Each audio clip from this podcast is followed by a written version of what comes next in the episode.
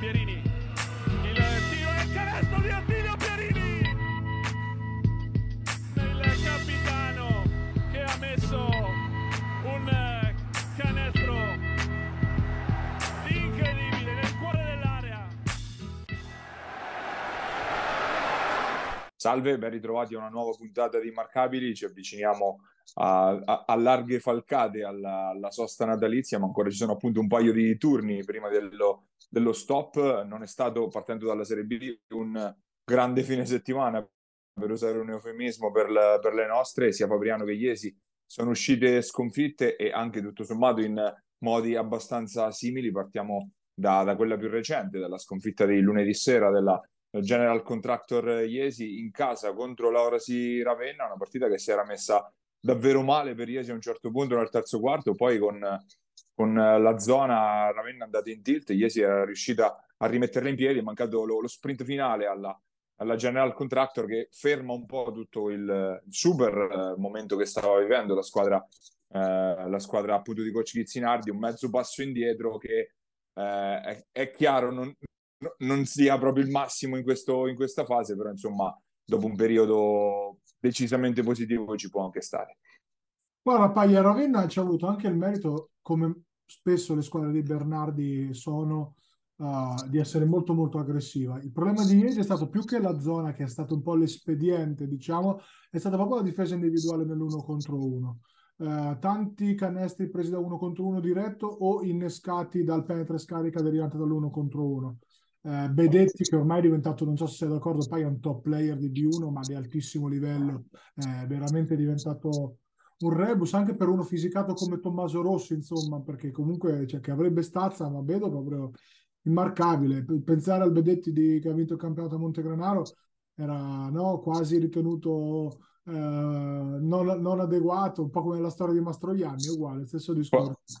Pro- probabilmente gli è stato dato poco credito invece per il ruolo che aveva, secondo me, in quella squadra esatto. dove comunque co- per corsa fisicità appunto si incastrava in mezzo ai talenti che poi al talento degli altri, diciamo. Assolutamente sì, e ti dico, adesso è diventato un giocatore che a parte che ha una sicurezza nei propri mezzi incredibile, ha preso anche tanta Poi comunque ne- è anche nel pieno, perché lui se non sbaglio è 93, quindi proprio negli anni buoni sì, adesso. Adesso è nel momento in cui unisce anche l'esperienza, no? Comunque gioca sempre squadre vincenti, ha fatto anche a due e ha fatto anche rischiatamente veramente bene in A2, insomma, quando è stato chiamato in casa. Quindi eh, Ravenna è una squadra che talento medio il giusto, però tanto intensa, tanto fisica eh, e questo un po' Iesi l'ha sofferta. Mi, che ci sta che Iesi soffra un po' le squadre fisiche in generale, anche per, se, per conformazione proprio della squadra di Ghizzinardi, dove comunque degli esterni eh, fisicamente non trabordanti, quindi sai, Ravenna è una squadra che comunque corre, comunque aggressiva, sporca di passaggio.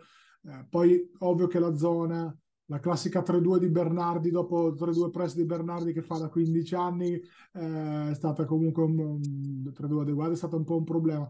Però in generale è stata un po' sottotono dal punto di vista direi difensivo di Iesi che poi ha innescato i problemi di cui hai detto. Un'occasione persa probabilmente sì perché comunque Ravenna è una squadra assolutamente alla portata di, della General Contractor, soprattutto della General Contractor vista fino a poco tempo fa. Però è anche vero che per la legge dei grandi numeri, quando cavalchi delle strisce, prima o poi sei soggetto a fare no, degli, degli scivoloni. E Iesi che appunto si vede agganciata proprio da Ravenna, ora si trova in un gruppetto che occupa il, il sesto posto in classifica, ma la classifica lì in mezzo veramente fluidissima perché c'è Chiedi che occupa il quinto posto con 17 punti appunto per quel punto che era stato sottratto all'inizio della stagione. Poi c'è questo gruppetto tra il sesto e il nono posto con Iesi, Ravenna, Faenza e Andrea Costa Imola, che sarà la prossima avversaria di Iesi domenica al Palaruggi. Quindi partita molto, molto intrigante, soprattutto perché questa Imola sta, sta abbastanza sorprendendo rispetto a quelli che potevano essere i pronostici iniziali, rispetto alle solite difficoltà di inizio stagione. Poi invece la squadra sta rendendo insomma sul campo. Ma perché lo diciamo mi sta settimana scorsa?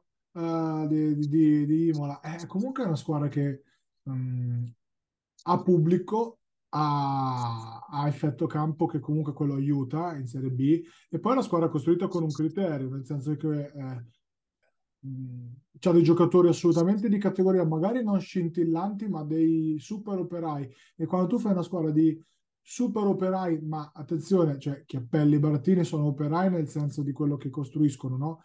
Eh, nel senso che magari non hanno le punte di talento di, che ne so, di, boh, di Centanni o, o Bedin, per fare esempio, ma quando tu poi costruisci una squadra di operai sotto un certo standard, soprattutto difensivo, non ci vai.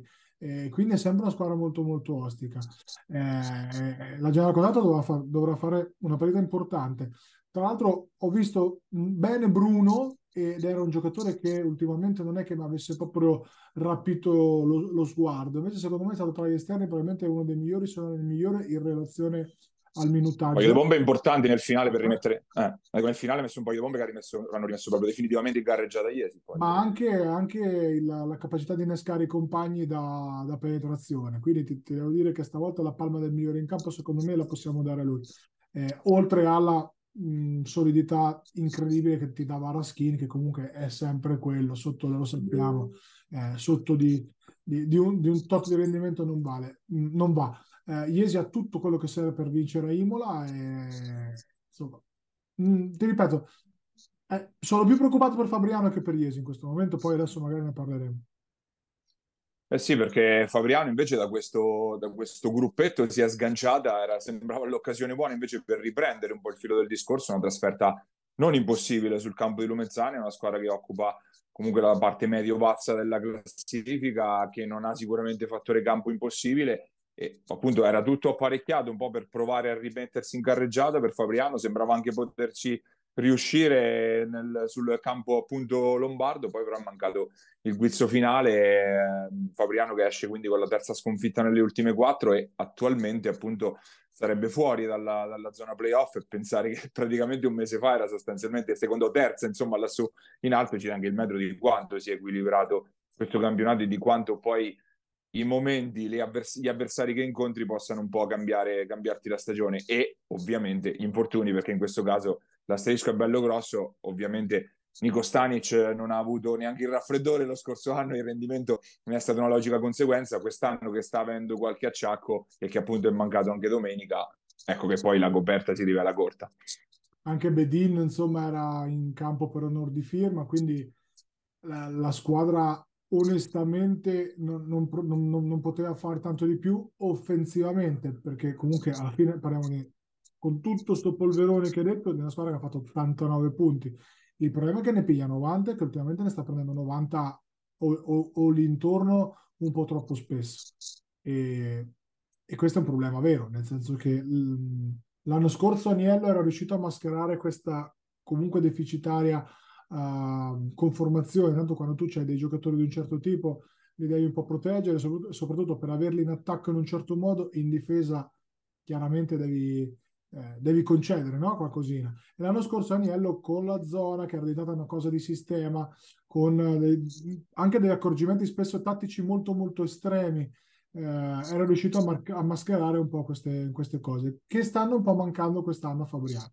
Eh, Fabriano è in un momento di forma fisica ovviamente deficitario, tranne Centanni e Giombini, che mi sembra che sia una forma fisica strab- debordante per entrambi. Yannick soprattutto sembra Carmalone ultimamente e, ne guarda, ne parlavo... Sì, anche, do, anche, domenica 18 rimbalzi è preso, una cosa del genere. Ne parlavo ieri con, uh, con Schiavi, non vorrei essere, con coach Schiavi, non vorrei essere nei panni di grandi perché chi fai giocare tra Yannick e, e Granic in questo momento. Io, Yannick, però Granic, togli, togli, cioè, togliere minuti a Granic ti duole il cuore perché Bedin ha fatto bene ed è il 5 d'area. Cioè, inizia a essere un problema mh, che era un po' quello che a inizio stagione, no? Poi a noi chiedevamo a Yannick, cioè eh, lo Yannick che era partito molto piano, secondo me ancora con addosso le scorie della stagione scorsa uh, di Ancona, insomma, dove era arrivato anche stanco, sfiduciato per motivi strani, però eh, ignoti, però comunque sia arrivato un po' cotto. Eh, quest'anno è partito un po' così, appena ha preso un po' di fiducia, questo è un giocatore che è un, è un giocatore da due. Per me è, è, un, è un tiro da tre punti da che, che, viaggia intorno al 35% ad essere un giocatore, un, 4, un cambio de, di A2 da, del, del, 4. E però hai trovato Granic che è un super giocatore, però se sono troppo forti i lunghi, de, i lunghi della Janus. No, alla, fi- alla, alla, fine Gabri una rotazione a 3, tutto sommato, sì, dai 26, 27 minuti a tutti, ci, ci stai tutto sommato. Però paradossalmente poi eh, pensa se avessero avuto un terzo lungo, magari più role player e quei minuti li potevi, e quei stati magari li mettevi su un esterno adesso questione di poi è tutto molto semplice, sia chiaro, perché magari ti poteva far da polizza assicurativa su Stanic, no? Che eh, come hai detto l'anno scorso non ha avuto un raffreddore, quest'anno ha, ha dei problemi. Però tu quando ti riaffidi a un giocatore di quasi 40 anni, chiaramente devi mettere in preventivo che prima o poi padre tempo il conto lo, lo presenta a tutti eh, e prima o poi arriva, quindi un po' lo metti in preventivo. Il problema qual è? È che Bandini non è il combinato disposto dei vari Gulini e compagnia dell'anno scorso, che comunque avevano un impatto uh, numerico, mh, parlo proprio anche di, uh, di, fisicità, di, non tanto di produzione solo numerica, diverso, no? Paglia e quindi cioè, Gulini comunque uno contro uno difensivo al netto degli errori magari di ingenuità teneva in un certo modo. Uh, Negri in questo momento difensivamente è un altro piccolo problema. In attacco eh, ha fatto una buona partita all'interno di un'altra sconfitta per quel discorso che facevamo la settimana scorsa. Eh, sono tante cose che in questo momento a Fabriano no, non tornano e che non so se il ritorno di Stanic a pieno regime riesca automaticamente a sistemare, perché secondo me anche lo staff tecnico deve metterci qualcosina del suo in questo momento, ma hanno tutto le capacità, le abilità, gli strumenti per farlo, però secondo me in questo momento ecco, è una squadra che va aiutata difensivamente con un po' di tattica anche estrema, ecco ti voglio dire, anche insomma che mascheri un pochettino i problemi fisici. Eh, ovviamente Coach Grandi nelle ultime partite ha, ha, cercato anche di allungarle le rotazioni perché ovviamente Bandini deve averle per forza tanto spazio adesso e sta tutto sommato anche rispondendo ha fatto molto canestro domenica se non sbaglio 4-5 triple eh. anche mandato a bersaglio è, è, ricomparso in rotazione Rapini che anche lui ha dato, ha dato qualcosina però è chiaro che un conto è dare qualcosina un conto fare Stanic cioè, sono due cose ovviamente radicalmente diverse ed è altrettanto chiaro che Fabriano non ha più jolly da giocarsi adesso perché domenica arriva a Cerreto Vicenza che abbiamo detto ci ha fatto lo scherzo a Iesi una volta, quindi meglio non scommetterci contro. Però in casa contro una squadra tra le ultime della classifica, Fabriano non può assolutamente fallire, anche perché, lo ricordiamo ancora una volta, fra dieci giorni c'è il derby con Iesi, poi lì diventa un po' un crocevia. Crocevia importante al di là del derby, proprio perché sono due squadre che lottano per le stesse caselle della classifica, fondamentalmente. Sì, infatti è una... e, lotteranno tutto l'anno per, per le stesse caselle della classifica, verosimilmente, insomma tra l'altro dietro Ruvo che mi sembra, eh, anche se comunque insomma ogni, qualche passo falso lo, lo, lo fa anche Ruvo, però mi sembra... Fisiologico direi. Eh, fisiologico.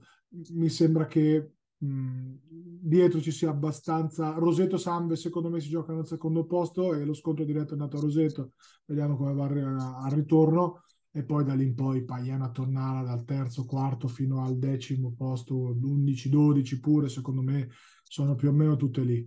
E quindi è molto molto importante non perdere gli scontri diretti, molto molto importante non perderli in casa. Quindi una partita must win per Fabriano, sperando per loro che possano mantenere gli standard fisici e eh, tecnici che hanno trovato in Giombini, anche in Bandini, come giustamente hai detto tu, e in Centanni che ha fatto un'altra grande partita, ritrovando però uno Stanic che è oggettivamente no, insomma, imprescindibile.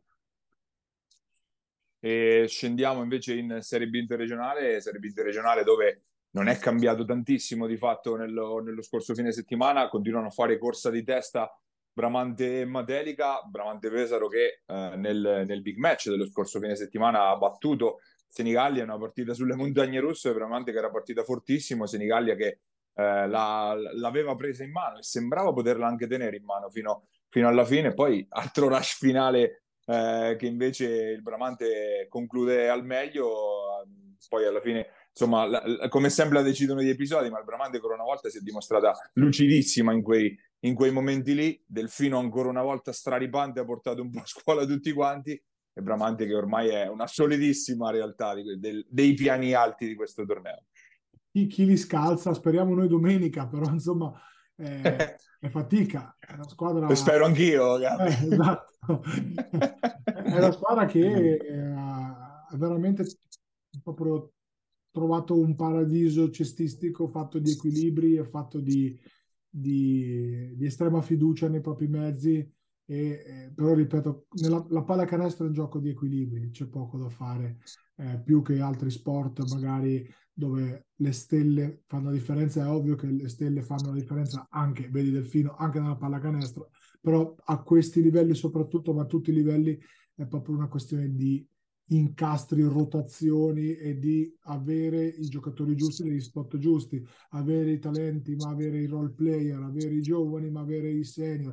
La bomba uh, di Michele Ferri che puntualmente chiude le partite o le indirizza drasticamente verso Bramante arriva tutte le domeniche, arriva. O lui o Giampaoli, insomma, si alterna. Non c'è niente da fare, cioè, c'è un momento in cui Bramante ti deve ammazzare psicologicamente, perché quella di Ferri è stata la bomba del più uno, però psicologicamente ti massacra, perché se quella va fuori tu magari vai di là, fai un canestrino, ti sei salvato. Quella puntualmente a Bramante entra tutte le domeniche ed è anche una questione di fiducia, no? Paglia è una questione di fiducia, è una questione di essersi già trovata in queste situazioni, vedi Ferri, vedi Giampali, vedi un po' tutti, e poi quando tu c'hai questo delfino qua, questo delfino qua, onestamente è ingiocabile.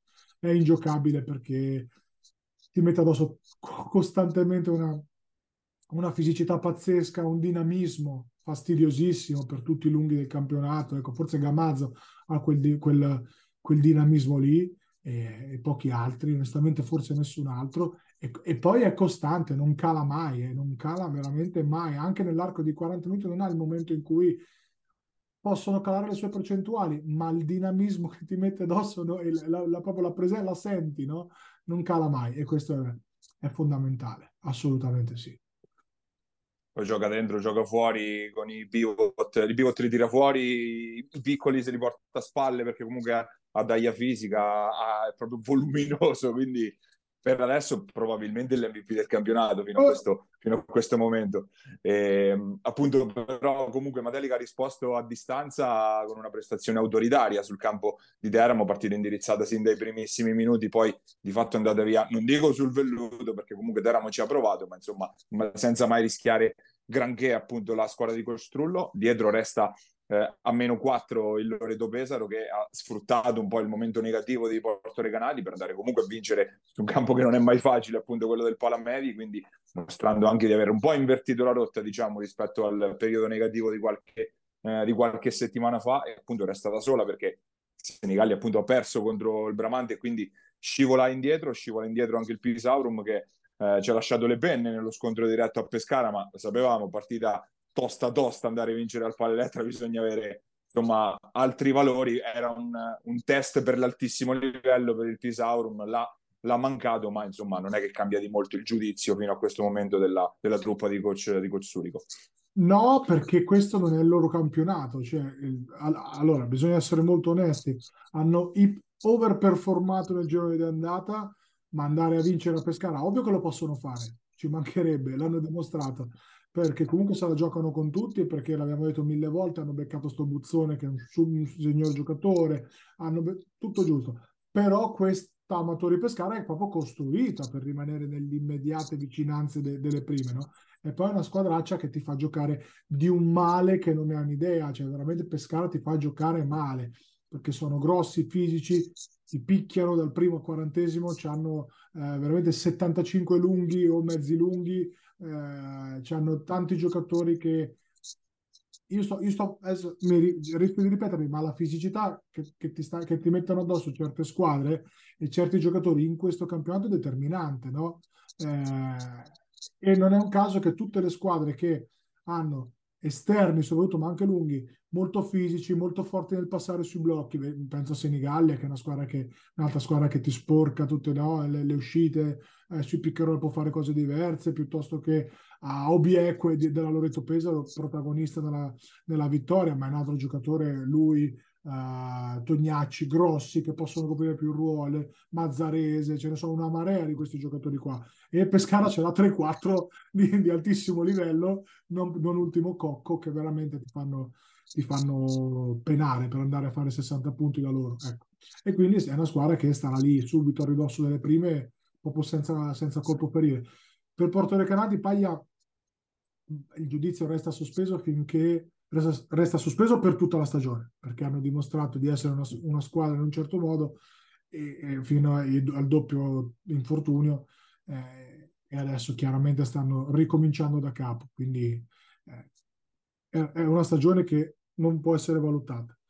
Ad ogni modo, men che meno adesso che manca un giocatore fondamentale nel ruolo, de, nel ruolo del 4, no? che ancora non è arrivato, non si capisce chi arriverà, però prima o poi arriverà, anche perché è un attimo scivolare poi sotto le prime otto e andare magari a, no, a, a giocare poi la pool salvezza con tutta la pressione che ne consegue non è mai bello. Io penso che quel, quell'ottavo posto lo vogliono evitare un po' tutti, noi compresi.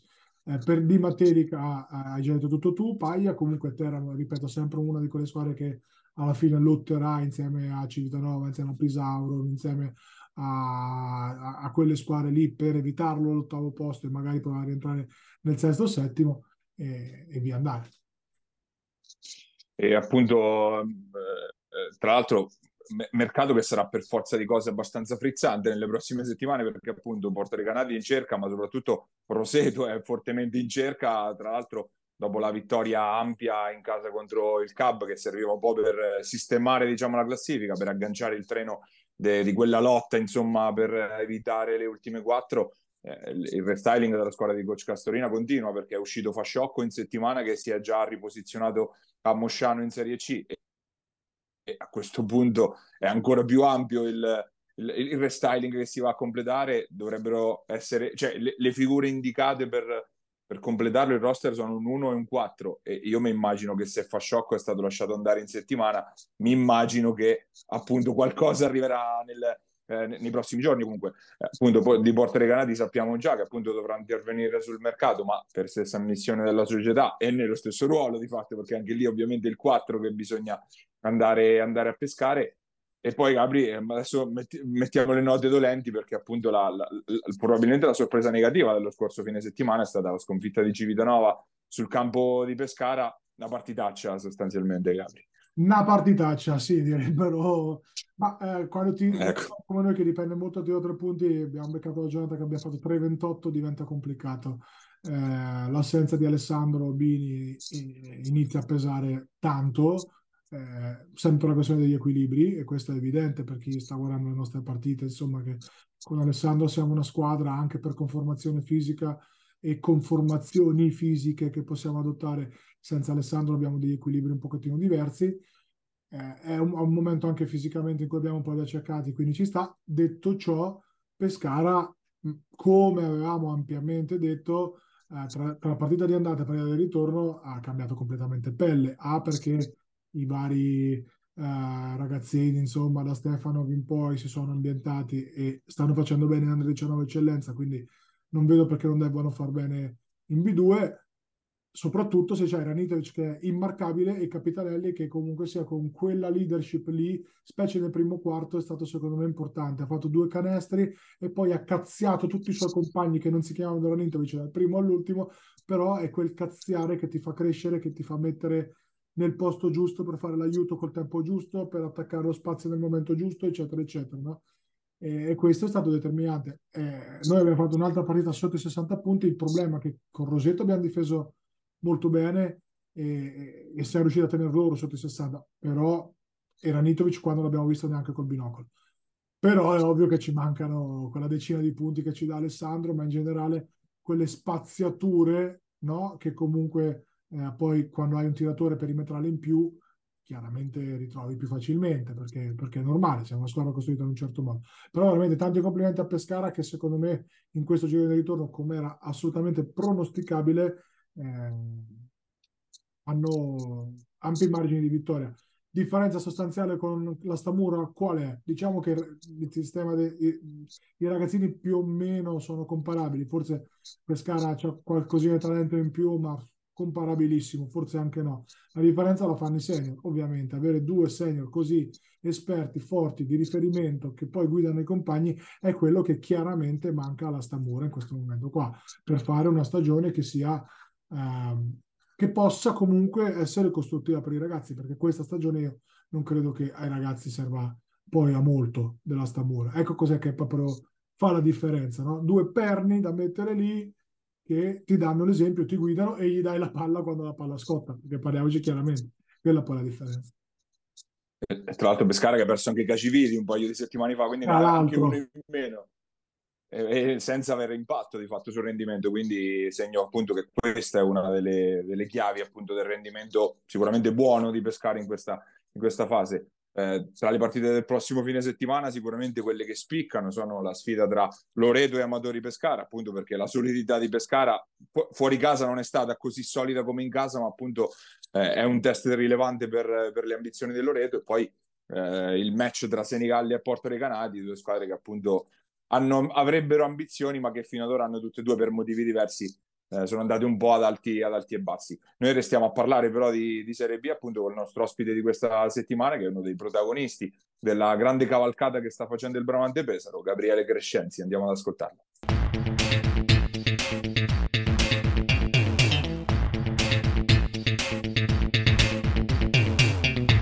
Il nostro ospite questa settimana abbiamo la guardia del Bramante Pesaro, Gabriele Crescenzi. Grazie di aver accettato il nostro invito innanzitutto. Grazie a voi. E appunto partiamo dalla, dalla fine, o meglio dalla, dalla partita di, dello scorso fine settimana. Un'altra vittoria per voi, vittoria contro Senigallia. Ancora una volta nel finale avete, siete riusciti a, eh, appunto a spuntarla. Sta andando tutto alla grande, ma soprattutto questi finali riuscite sempre a trovare un modo per portarla a casa. Ci sveli il segreto se c'è, insomma. Ah, sicuramente eh, parte tutto dalla difesa, essere compatti eh, dietro e da una grande mano e poi sicuramente avere dei buoni tiratori di liberi quando si fa fallo eh, aiuta, aiuta tanto. Eh, Jump è uno di questi e siamo felicissimi di averlo con noi e niente, eh, però credo che soprattutto quando arriva il momento decisivo è successo varie volte fino a, per ora, speriamo continui a succedere, e ci compattiamo molto dietro e veramente anche vedendo da fuori si vede che è molto difficile farci canestro, insomma, quando siamo connessi. Sì, questa sicuramente è una delle, delle, novità, diciamo, tra virgolette, ma direi parlerei più di evoluzione negli anni di questo, di questo Bromante, anche il tuo ruolo in questo senso è, è molto importante, penso a altri gio- a giocatori che magari penso a Ferri e Giampaoli, che hanno un po' più di chilometraggio e che magari qualcosina in meno ti danno dietro e qualcosina in più ti danno davanti, penso il tuo ruolo anche lo, lo, lo ritrovi un po' in mezzo in, in questo senso, no? Immagino. Sì, sì, guarda, per quanto riguarda il mio ruolo, io faccio quello che serve alla squadra, cioè non ho alcun problema, anche se sono partite dove devo prendermi meno tiri, più tiri, quello che conta è dare tutto dietro in difesa e fare le scelte giuste quando servono in attacco. E parte tutto da lì. Poi se l'avversario è più forte ci stringe la mano e ci dice bravo. Insomma. E, ehm, appunto siete, siete, partiti un po' affari spenti, diciamo, inizio stagione, vi, vi abbiamo un po' non scoperto, ma insomma sono, ehm, vi siete messi subito in, in, carreggiata alla grande nel corso, nel corso dei mesi. Sono cambiati gli obiettivi rispetto all'inizio della stagione? Ah, ti dico la verità, mm, no. Mm, secondo me all'inizio della stagione partiti quando siamo ritrovati ad agosto per il ritiro, sapevamo che quest'anno sarebbe stata veramente tosta e con l'obiettivo unico di vincere il, più, eh, il maggior numero di partite possibile. E, ehm, per adesso il record è molto buono, ma dobbiamo mantenere i piedi per terra perché può cambiare tutto eh, veramente in poco tempo. Adesso è anche periodo di, una fase di aggiustamenti per alcune squadre che stanno ricorrendo al mercato e quindi il paesaggio può cambiare da, da una settimana all'altra, no? lo sappiamo benissimo questo. Eh, fa, fa, fa, specie pensarlo, però in realtà sei uno dei veterani del Bramante perché appunto la, prima esperi- la tua prima esperienza risale al 2017-18 sì. e all'epoca era, era C-Silver, poi eri, eri, eri, ritornato nella stagione prima del Covid e poi appunto le ultime due stagioni in, eh, in bianco-blu. Ci parli anche di come di come è cambiato il Bramante in questi anni. Appunto, tu sei arrivato la prima volta in cui era una squadra con tanti giovani, tanti ragazzi della tua età, mi ricordo, e, e adesso è tutta un'altra cosa. Ci parli appunto di questa evoluzione di, anche della scelta di andare e tornare, tra virgolette. Ma guarda, il primo anno mi ricordo è stato un anno eh, a parte pieno di soddisfazione anche dal punto di vista personale, anche per il primo impatto con il mondo senior e, e niente, è, stato un anno dove um, l'Under 19 della VL si era mischiata con i, con i ragazzi del Bramante eh, per formare questo gruppo per la C-Silver. E niente, eh, nel corso degli anni comunque una cosa è rimasta al centro del progetto Bramante, cioè il credere nei giovani. Il credere nei giovani è nel, nel farli fare esperienza, nel, nel renderli, diciamo, eh, più sereni in campo possibile, senza pressioni, senza eh, nulla di, di, che, di questo. E poi sì, nel corso degli anni sono stati aggiunti vari pezzi, tipo Andrea Giampaoli, tipo Michele Ferri, che ovviamente hanno alzato il livello tecnico qualitativo e di esperienza soprattutto eh, della squadra. E, ma comunque quello che mi preme di, di, sottolineare è che la filosofia della società è quella di prendere giovani farli giocare e, e poi vincere più partite possibili, diciamo, dai quello un po' per tutti, mi immagino, però eh, certo. alla fine. Gabri. Ma io mi ricordo, correggimi se sbaglio, un giovane Gabriele Crescenzi molto scorer, nel senso che uh, quella nata lì, che io mi ricordo molto bene perché stavo ad Osimo, e se non sbaglio c'era anche Serpilli in quel bramante lì che mi fece un canestro all'overtime per, per, vincere di sinistro in gancio, tutto storto, una roba che non ho mai fatto più in carriera. Però al di là di questo, io mi ricordo un crescente molto molto scorer da ragazzo, eh, o comunque io mi ricordo anche che eh, eri quasi un tiratore, ti trattavamo quell'anno lì. Eh, adesso sei molto più completo, ti trovo, e anche estremamente più um, difensore, come, come, come, ti sei evoluto nel tempo in questo, oh, sei 99, quindi non è passata una vita, però come 98, sei, 98 scusami, in, questa, in questo lasso di tempo? Ma eh, sono cambiati, sono cambiate parecchie cose, cioè eh, in quell'anno lì eh, mi trovavo a essere playmaker titolare, sempre con la palla in mano, prendere le decisioni, e diciamo avere il pallino del gioco in mano. Poi col passare del tempo, eh, diciamo, mi sono ritrovato più a essere guardia, a essere più coinvolto senza palla negli schemi offensivi e quindi ho dovuto modificare il mio gioco per forza di cose. E mm, L'anno con Michele mi sa che io non c'ero, forse era l'anno prima quello che dici io sono arrivato l'anno dopo, perché Michele con me non, non credo abbia giocato, però comunque cambia poco. E, e, vabbè, poi nel corso degli anni anche il fisico eh, che è cresciuto ha aiutato ad essere anche un po' più impattante dal punto di vista atletico eh, nelle partite, quindi cerco di sfruttarlo a mio vantaggio. Questo. Con Concelli mi pare che giocavi tu. Sì, con Pietro, ah, sì, okay, sì, sì. Era l'anno dopo, hai ragione. Altro anno in cui abbiamo giocato con. E sì. poi volevo chiedere questa roba qua. Io ti ho trovato anche proprio enormemente più cresciuto fisicamente, ma tanto a distanza di, di, di poco tempo pure. Ti senti più un 2, un 3 adesso come adesso? Perché sei molto utile, questa è una delle chiavi del, del Bramante. Sì. ti senti? A oggi, eh? oggi 14 dicembre che registriamo. Mm, oggi ti potrei dire un 2, però che una combo guard, dai, diciamo, una, una combo, per usare un termine attuale. Da.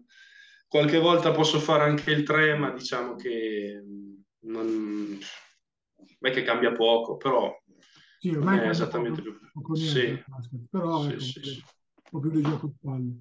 E, um, la tua formazione giovanile è stata sicuramente molto importante, tutto il settore giovanile con la VL, eh, la parte finale appunto. Io volevo scendere un po' lì, cioè nella tua crescita personale quanto è stata importante la parte finale del, della tua formazione con la VL e quindi l'aggancio i primi anni col Bramante in Serie C appunto. È stato molto importante, è stato molto importante anche perché negli ultimi, mi pare, due anni di settore giovanile sono stato anche aggregato alla Serie A, non in maniera stabile, ma insomma ho potuto assaggiare anche quelle, quella realtà lì. E ho fatto anche un paio di ritiri estivi e quello serve, serve tanto, serve a ad aprirti un po' la mente, a farti capire un po' quello che c'è dopo, anche se a un livello ovviamente che non si può raggiungere subito. E, e poi sì, l'anno successivo con eh, l'ingresso in doppio tesseramento nel Bramante, eh, io, io, dico sempre che l'impatto prima eh, nella formazione di un giocatore, prima riesci a, a, ad entrare in una squadra senior, meglio è, perché veramente la, il fattore esperienza, il livello di crescita eh, si alza subito, perché ti, ad, ti, adatti subito, poi più minuti giochi, meglio è, ovviamente, certo questo è scontato, però è veramente fondamentale. E un'ultima cosa, dove questa B2, che in questo momento è assolutamente una tua dimensione, sei assolutamente un giocatore importante, pensi che possa essere il tuo punto d'arrivo oppure magari ancora hai, ti piacerebbe sca- provare a scalare realisticamente parlando magari una marcia? Guarda, l'ambizione c'è sempre, c'è sempre l'ambizione di, il desiderio di ambire a, a qualcosa in più Guarda, ti rispondo a questa domanda alla fine dell'anno. Adesso le idee sono, non sono così chiare, poi facciamo presto a, a rispondere, dai. Va bene. A maggio te lo dico. Vai. E appunto aggancia- mi aggancio diciamo in parte a questo perché appunto dopo quelle esperienze iniziali in Serie C col Bramante avevi tentato questo, il salto in alto yes. Con l'esperienza prima a Senigallia e poi quella eh, di, di, Cremona, l'ultima prima appunto di tornare al Bramante, appunto quel, mi concentro su quella l'esperienza della Juve che è stata l'unica vera fuori da casa perché l'altra a Senigallia insomma eh, restiamo in zona eh, ci, ci parli un po' di quell'annata lì, di come è andata all'interno di una società che si stava strutturando per fare i passi che poi ha fatto, insomma. Guarda, quell'anno lì, eh, immediatamente post-Covid, quindi mi ricordo ancora c'era la Lombardia proprio zona rossa rinforzata addirittura, quindi non è stato del tutto piacevole. Mi ricordo che eh, le giornate si dividevano in casa, allenamento, casa, allenamento, qualche volta fare la spesa. E comunque, detto questo, in, cioè, l'esperienza fuori di casa è, mi è servita tantissimo. Cioè, volevo farla a tutti i costi, mi è servita e anche lì mi ha aperto veramente la mente. Beh, quell'anno lì mi ricordo che all'inizio è andata anche discretamente, poi si è dimesso per motivi personali l'allenatore, sono stati un po' di cambiamenti nello staff tecnico e purtroppo lì non ho avuto quello spazio che avevo prima da lì in poi, ma il livello degli allenamenti, il livello della squadra era, era altissimo. Quell'anno lì penso di aver imparato e, tantissimo, tantissime cose.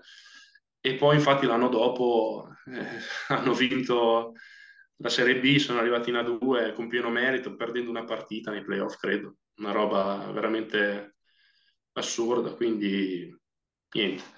Eh, indipendentemente dal fatto che non abbia avuto tanta fortuna e non essere stato all'altezza, diciamo, è una cosa che, di cui faccio tesoro, assolutamente. E appunto, do, dopo quella, quell'annata a Cremona sei tornato a Pesaro, ma l'idea è di restare in zona e stabilirti in zona oppure sei aperto a riprovarci magari invece in futuro un'altra esperienza del genere? Ma guarda, per adesso non ci penso, però come ho detto prima, l'ambizione per un qualcosa di, di più c'è sempre, perché sennò senza quella non, non si dà mai quel, quello scatto in più, quella, diciamo, quel, quella motivazione in più durante gli allenamenti non, non ce l'hai.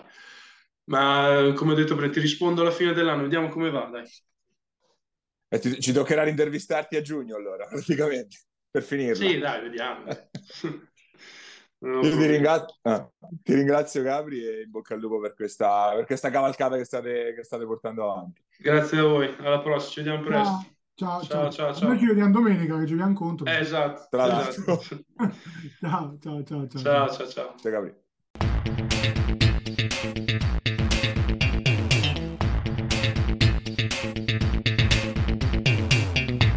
Ed era Gabriele Crescenzi, guardia del, del Bramante Pesaro. Appunto, torniamo ora invece in, in, Serie C, Serie C che viveva sul, nello scorso fine settimana sul grande scontro, scontro al vertice tra Recanati e Montemarciano. Eh, Recanati ha dissipato ogni residua, ogni residua nuvola, nuvola diciamo, sulla, sulla, sua leadership in questo, in questo torneo. Un primo tempo assolutamente allucinante quello che ha giocato la squadra di coach di Chiara era volata anche a più 30 a un certo punto, poi a reazione d'orgoglio ovviamente di Montemarciano con eh, Maggiotto a suonare la carica, era rientrata anche a meno 9 a un certo punto la squadra di coach Luconi, poi però Recanati ha ripreso un po' il, il, il volante della, della, partita e ha porto, appunto infilato la tredicesima vittoria su 13 partite alla faccia delle, degli acciacchi e delle assenze appunto perché appunto è arrivata anche la notizia del, dell'operazione al ginocchio di Marzullo che sarà fuori probabilmente per un mesetto e mezzo, due, quindi comunque anche rotazioni accorciate, ma Recanati non sente niente, va avanti come un rullo ed è assolutamente e incontestabilmente la squadra numero uno di questo campionato. Abbiamo già capito chi è che lo vince questo campionato, ma l'abbiamo capito dalla prima giornata, secondo me. Per una volta il nostro Recchi non ci ha, non ci ha tradito. È una partita paia che ci ha dimostrato chiaramente che c'è una categoria di differenza tra Recanati e il resto del mondo, questo è evidente, senza nulla togliere a Montemarciano che ci ha provato, ma proprio c'è una categoria di differenza e quella categoria è molto molto semplice, è Simone Pozzetti che di fianco c'ha Lollo Andreani. Cioè, perché... Poi, lo, poi alla fine 25 li ha fatti quando contava, visto? Simo si allaccia le scarpe. Ho capito che è entrato in quel, quel mood lì, si allaccia le scarpe quando serve, quindi due volte l'anno, forse tre, eh, sei bombe, incontenibile, Lollo anche che ha un, cioè, Lollo ha un terminale che parla la sua stessa lingua a livello di QI cestistico, cosa molto importante. Eh, è ovvio che anche Ciccio Amoroso parlasse la, ampiamente la lingua di Lollo, però ci sono dieci anni di differenza, forse anche qualcosa in più tra, tra Ciccio e Simo, quindi insomma no, è il momento... Di più perché C- eh. Ciccio classe 78, Simo 90, 91, 90, 91 pare, se non sbaglio. 91, eh. non ricordo, sì, quindi da 12, ecco, a maggior ragione. È una squadra che è costruita molto bene, ben allenata, Ci, ne, ne, riparliamo l'anno prossimo in B2 tranquillamente di, di, di Recanati. Eh, per quello che riguarda invece il resto del mondo, Paglia una giornata dove sostanzialmente non c'è stato stranamente niente di, di trascendentale, no? No, in effetti è stato un turno abbastanza quieto, forse perché tutti erano concentrati un po' lì sul big match, e appunto le altre hanno tutte abbastanza marciato. Eh, San Marino ha battuto Tolentino in casa senza particolari problemi, addirittura ancora più ampia. Forse questo il risultato. Non dico a sorpresa come risultato, ma nelle proporzioni la vittoria della Bartoli Mechanics su Falconara, una Falconara sempre più in crisi sempre più nera, diciamo. Eh, mentre continua la sua risalita a Porto Sant'Elpidio che ha sofferto in casa contro Urbania anche perché priva di Fabi e se non c'è Fabi bisogna che Boffini ne fa 32 ah. infatti Boffini ne fa 32 e loro vincono appunto, la, sì, vincono appunto la partita però Porto Sant'Elpidio che insomma con la cura Domizioli si è rimessa in carreggiata e ora è nel gruppetto che è lì nel quarto, quinto, sesto posto, che è quello che penso sia re- realmente il loro obiettivo, stare lì, insomma, lottarsela per subito dietro alle primissime. Quando, quando il cambio di allenatore, in questo caso, evidentemente eh, era poi, insomma, necessario, ecco, da, da, un punto di vista non tanto squisitamente magari tecnico, ma, ma forse più ambientale, no? Una squadra che improvvisamente pronti via non perde più, evidentemente aveva bisogno di questo stimolo. Eh, detto ciò, eh, è una squadra che comunque sia questa, questa, la devi lasciar fare, no? Cioè, veramente gli devi dare due tre input e basta su cosa facciamo in difesa, cosa facciamo in attacco e poi la, la devi lasciar fare. Quando una squadra così esperta, che si conoscono veramente tanto, poi trova automatismi, fai anche fatica a, a, a, a fermarla. Questa sarà una mina vagante importante anche per le prime, cioè dove possono inciampare in tanti. La notizia paglia, secondo me, una sola. Assisi è ultima da sola. Con la vittoria di Todi, Assisi ultima da sola, mi sembra veramente il flop più incredibile, più incredibile degli ultimi anni, tre vittorie, insomma un momento nero che non finisce più, una squadra che sarebbe assolutamente eh, da primi posti, eh, invece ultima da sola. Eh, questa è un po' la notizia, la notizia della, della settimana, no? La notizia più che altro per loro da qualche settimana, perché appunto adesso è, è solidaria, è già rimasta, però insomma è, è evidente che il rendimento sia ampiamente sotto il par, anche perché è arrivato anche l'inserimento in corso di un giocatore, segno che comunque la società vorrebbe anche cambiare marcia, chiaro ormai per i primissimi posti no, ma a questo punto l'obiettivo è evitare una, una retrocessione che sarebbe una delle più grosse, clamorose sorprese in negativo degli ultimi, degli ultimi anni sicuramente. Eh, tra, tra, le altre che non abbiamo nominato c'è stata la vittoria fuori casa della Sudor che comunque eh, è andata a vincere su un campo di una squadra che era lanciata in questa fase come quella di Perugia e appunto adesso misura un po' le sue ambizioni domenica prossima nella sfida contro, contro Montemarciano, Sudor che sarebbe anche tra l'altro sul mercato a cercare qualche rinforzo per, eh, per Coach Cohen, quindi squadra che vuole tirarsi un po' fuori dalle secche, anche se comunque veleggia tranquilla nella, nella, pancia, nella pancia della classifica. E appunto ora per il prossimo fine settimana sono molto curioso di vedere il contraccolpo che può avere per Recanati una vittoria di questo genere che ora la prossima settimana incontra in casa Perugia e sulla carta ovviamente strada spianatissima, però sai, magari un po' l'effetto relax, sai mai. Ci credi veramente? Non ci credi, ah, no. Fa, no, fammi mettere un po' di pepe almeno. Allora, sarei molto sorpreso, ma questa è una squadra anche molto esperta, nel senso che comunque ha eh, dei giocatori, eh, a parte che ha degli agonisti incredibili, perché Lollo, Gurini, Pozzetti per la Serie C, dico tre nomi a caso, ma vale anche per gli altri, Clementoni stesso, sono proprio degli agonisti. Cioè, Una squadra che sta difendendo eh, perché subisce ah, meno di 60 punti a partita. Sto dicendo proprio quello volevo arrivare. Cioè, una squadra di agonisti, ok? Il talento, quello che vuoi, ma proprio gente che non vuole perdere manco col figlio a carte, ti voglio dire, no? E quindi è, è un, altro, un altro delle chiavi, secondo me, di, di questa Recanati. Magari sì, prima o poi uno scivolone lo faranno, non è detto, possono anche tranquillamente un campionato a vincere, cioè non vedo grosse problematiche. Però, insomma, sarei molto sorpreso. E tra le altre partite del prossimo weekend, forse quella più veramente interessante quella sfida tra Bartoli Mechanics e Porto Sant'Elpidio, che sono appunto appaiate al quarto posto a quota 16, e poi è una partita che può aprire insomma scenari per una o per l'altra. Noi però siamo arrivati in conclusione anche a questa puntata di Marcabili, se ci, stiamo, se ci state vedendo siamo su FMTV, al canale 75 del Digitale Terrestre o su YouTube al nostro canale Immarcabili TV, la versione podcast su Spotify o su Apple Podcast. Un ringraziamento al solito a Basket Mark e a Giuseppe Contigiani che ci ospita sulle sue piattaforme. L'appuntamento è sempre qua anche la prossima settimana sui Marcabili. Pierini, il tiro è canestro di Attilio Pierini! Il capitano che ha messo